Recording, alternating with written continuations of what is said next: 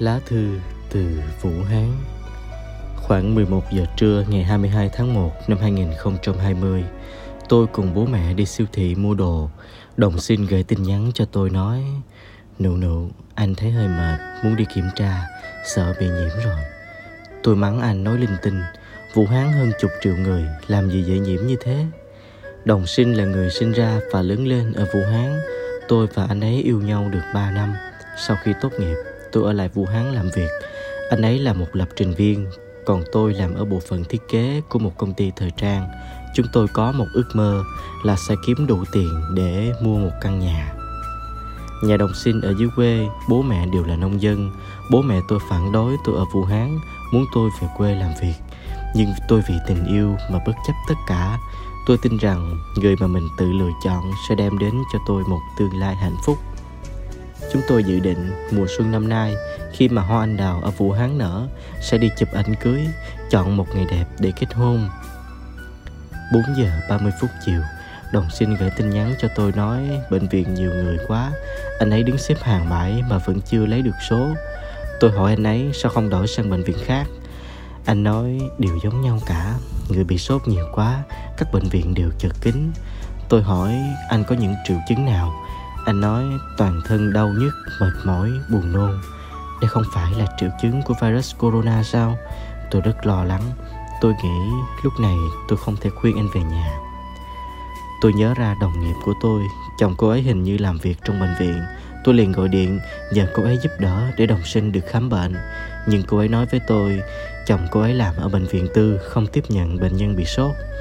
Cuối cùng, đồng sinh không lấy được số, bèn mệt mỏi về phòng. Tôi vội vã lấy điện thoại đặt vé để quay lại Vũ Hán. Tôi phải ở cạnh đồng sinh lúc này. Người anh ấy cần là tôi. Tôi đặt được vé tàu điện cao tốc khởi hành ngày 24 tháng 1. Nhưng khoảng 11 giờ đêm tôi nhận được tin nhắn hoàn tiền vì Vũ Hán vừa phong tỏa thành phố. Vũ Hán bị phong tỏa rồi. Phản ứng đầu tiên trong đầu tôi chính là dịch bệnh lần này so với trong tưởng tượng của tôi còn nghiêm trọng hơn nhiều. Tôi không ngủ được, gọi video cho đồng sinh. Anh ấy nằm trên giường, ôm con gấu mà tôi hay ôm đi ngủ trong lòng, trên chiếc tủ cạnh giường đặt một mớ thuốc. Tôi bảo anh ấy gọi điện cho các cơ quan quản lý địa phương. Tôi xem tin tức, họ có thể sắp xếp xe cứu thương đến khám bệnh. Đồng sinh nói với tôi, không có tác dụng đâu, công việc của họ quá nhiều, chỉ có thể giúp những người đang trong cơn nguy kịch thôi. Cũng dễ hiểu mà, bởi bệnh dịch khởi phát bất ngờ đã khiến cả thành phố hỗn loạn. Họ không thể kịp thời chuẩn bị một cơ chế chống dịch an toàn và hợp lý ngay được. Buổi sáng hôm sau, đồng sinh nói anh cảm thấy đỡ hơn rồi, nhiệt độ cơ thể hôm qua là 38 độ, nay đã giảm xuống 37.5 và lại không thấy mệt nữa. Có thể anh chỉ bị cảm nhẹ thôi, bảo tôi hãy yên tâm. Thật là một tin tốt, nhưng tôi vẫn sợ rằng anh ấy nói dối tôi nên bảo anh ấy gọi video xem nhiệt độ trên nhiệt kế. Quả nhiên, nhiệt độ không hề tăng lên. Trong lòng tôi thầm nghĩ, đồng sinh của tôi anh ấy vừa ấm áp, vừa lương thiện như thế, làm sao có thể bị nhiễm bệnh cơ chứ? Mồng hai tết, tôi và đồng sinh hẹn thời gian gọi video, nhưng anh ấy thất hẹn. Tôi gọi điện thoại, nhưng anh ấy tắt máy, nhắn tin quy chat cũng không trả lời. Tôi gọi điện thoại cho bố mẹ anh ấy, bác gái nói, đồng sinh không về nhà, cả nhà cũng không liên lạc được với anh ấy. Tôi liên hệ với quản lý khu nhà ở. Quản lý nói khu nhà đã bị phong tỏa vì phát hiện nhiều người nhiễm virus anh ấy nói trong danh sách những người bị nhiễm không có tên của bạn trai tôi. Tôi đã thở phào một hơi, nhưng anh ấy lại nói trong danh sách những người nghi nhiễm có một cái tên là đồng sinh. Tôi hỏi những trường hợp nghi nhiễm thì bệnh viện sẽ xử lý như thế nào? Anh ấy nói là theo dõi, cách ly tại nhà. Bệnh viện không đủ chỗ nữa rồi. Trừ khi diễn biến nghiêm trọng thì mới có xe cứu thương đến. Tôi lên mạng thì đọc được những bản tin có người nhiễm nhưng không đến bệnh viện nên đã tử vong ở nhà bởi vì không có giường mà tử vong ở phòng quan sát và còn rất nhiều tin khác về người bệnh làm tim tôi thắt lại. Quản lý đến kiểm tra phòng của chúng tôi thấy đồng sinh không ở nhà. Tôi cực kỳ sốt ruột nhưng đành bất lực. Đến chiều, đồng sinh mới gọi điện thoại lại cho tôi. Tim tôi lúc đó như rơi xuống. Đồng sinh bị nhiễm rồi. Anh ấy đã tự đến một bệnh viện gần đó khám. Kết quả bị nhiễm rồi. Nhưng điều khiến tôi lo lắng hơn là mặc dù đồng sinh đã được đưa vào bệnh viện nhưng vì tình trạng của anh ấy chưa nghiêm trọng và giường bệnh đang thiếu nên đồng sinh chỉ có thể tiếp tục ở lại điều trị trong phòng quan sát. Đồng sinh nói cũng không thể trách bệnh viện. Hiện tại tình hình dịch bệnh đang căng thẳng, số lượng người nhiễm virus quá đông nhưng dường bệnh lại ít. Vì vậy, các bác sĩ chỉ còn cách ưu tiên cứu chữa những trường hợp nghiêm trọng hoặc nguy kịch trước. Nhìn thấy tôi khóc qua video, anh ấy liền an ủi tôi. Em có biết em xấu nhất là lúc nào không? Tôi mắng anh ấy. Đến bây giờ rồi mà anh còn nói đùa, đợi em về Vũ Hán rồi sẽ xử lý anh. Anh ấy cười nói, lúc em khóc, anh thấy em là cô gái xấu nhất trên đời. Trời ơi, đồng sinh đẹp trai như vậy mà lại tìm được cô vợ xấu như thế chứ. Mặc dù nước mắt lưng tròng nhưng tôi cũng phải bật cười. Tôi nghĩ giữ được tâm trạng lạc quan như vậy rất tốt cho việc điều trị. Chắc chắn anh ấy sẽ sớm vượt qua được cửa ải này. Tôi thực sự muốn đến Vũ Hán, nhưng tôi không thể đi được nữa. Sau khi cung cấp thông tin rằng tôi trở về từ Vũ Hán, tôi đã bị cách ly tại nhà. Tất cả những thành viên trong gia đình tôi cũng đều bị cách ly. Hàng ngày các nhân viên kiểm tra đều đến đo thân nhiệt của chúng tôi vào một khoảng thời gian nhất định.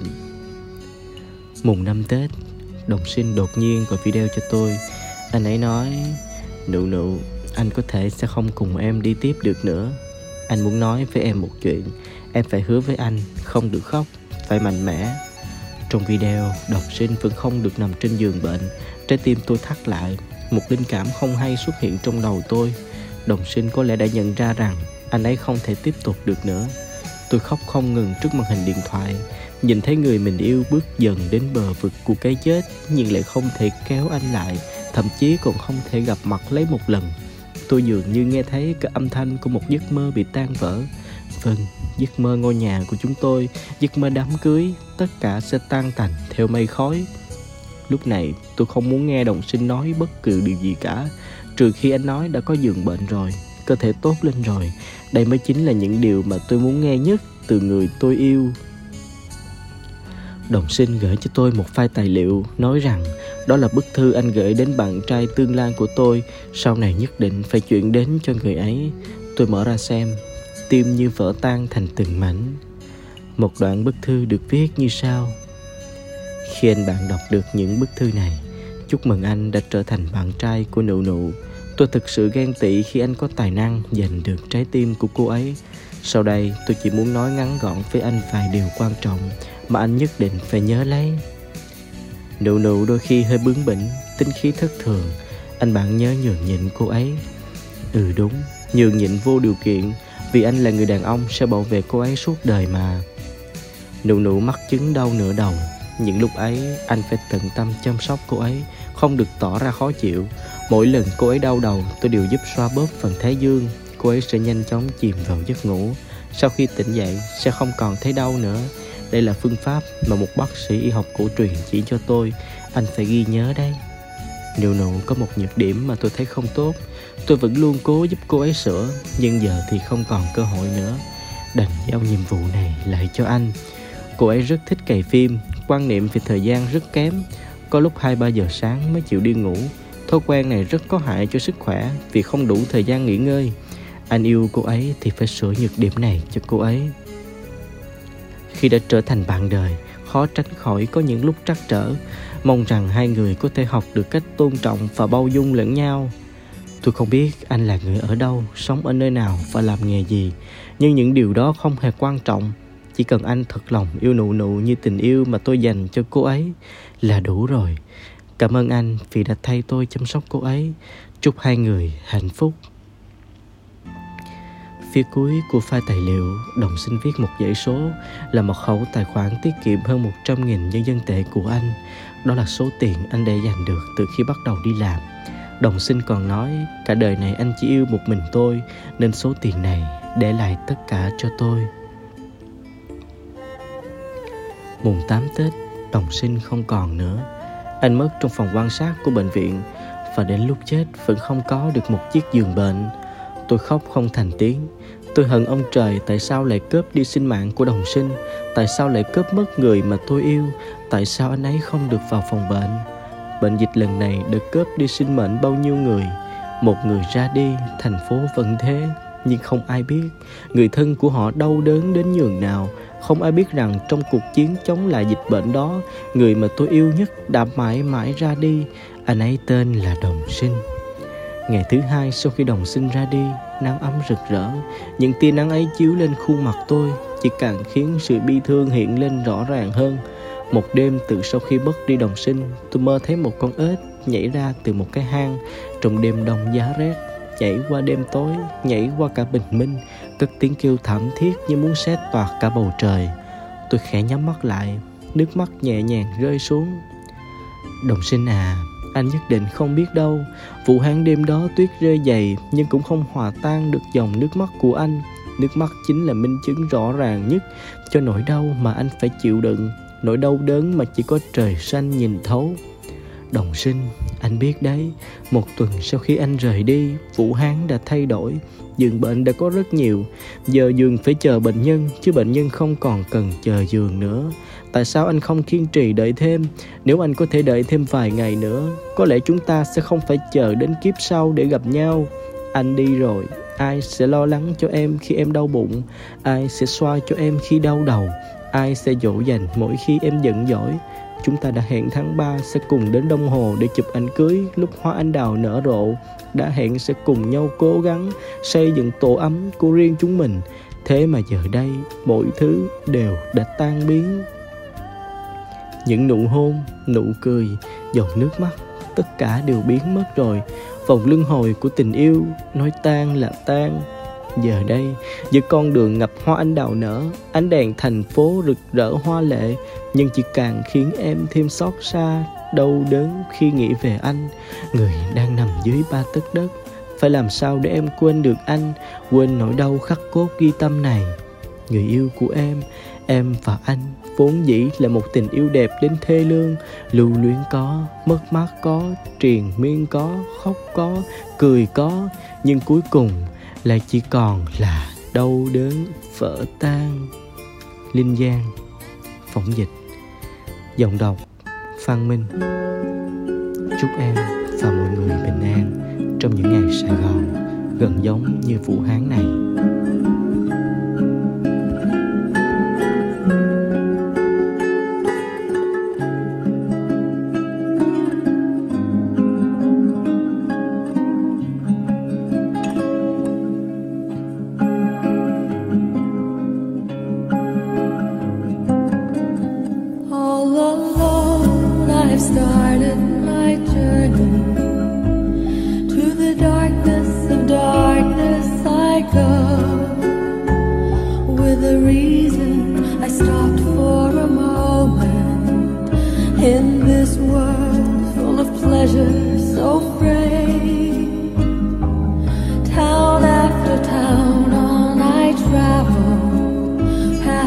Faces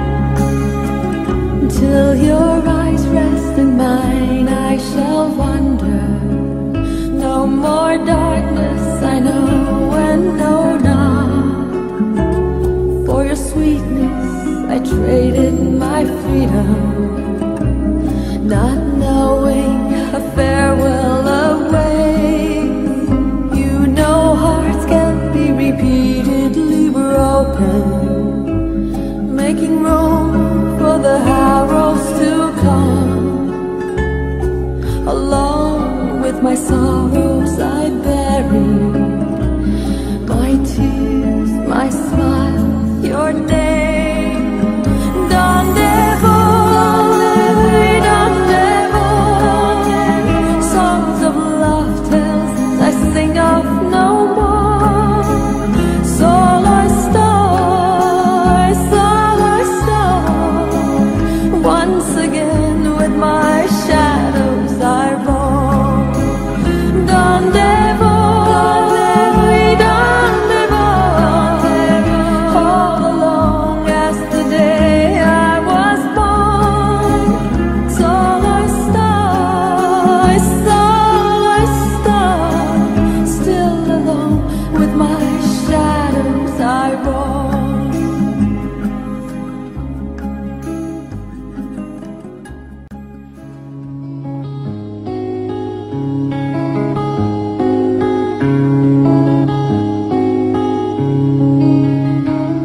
madrugada me ve corriendo bajo cielo que empieza a color.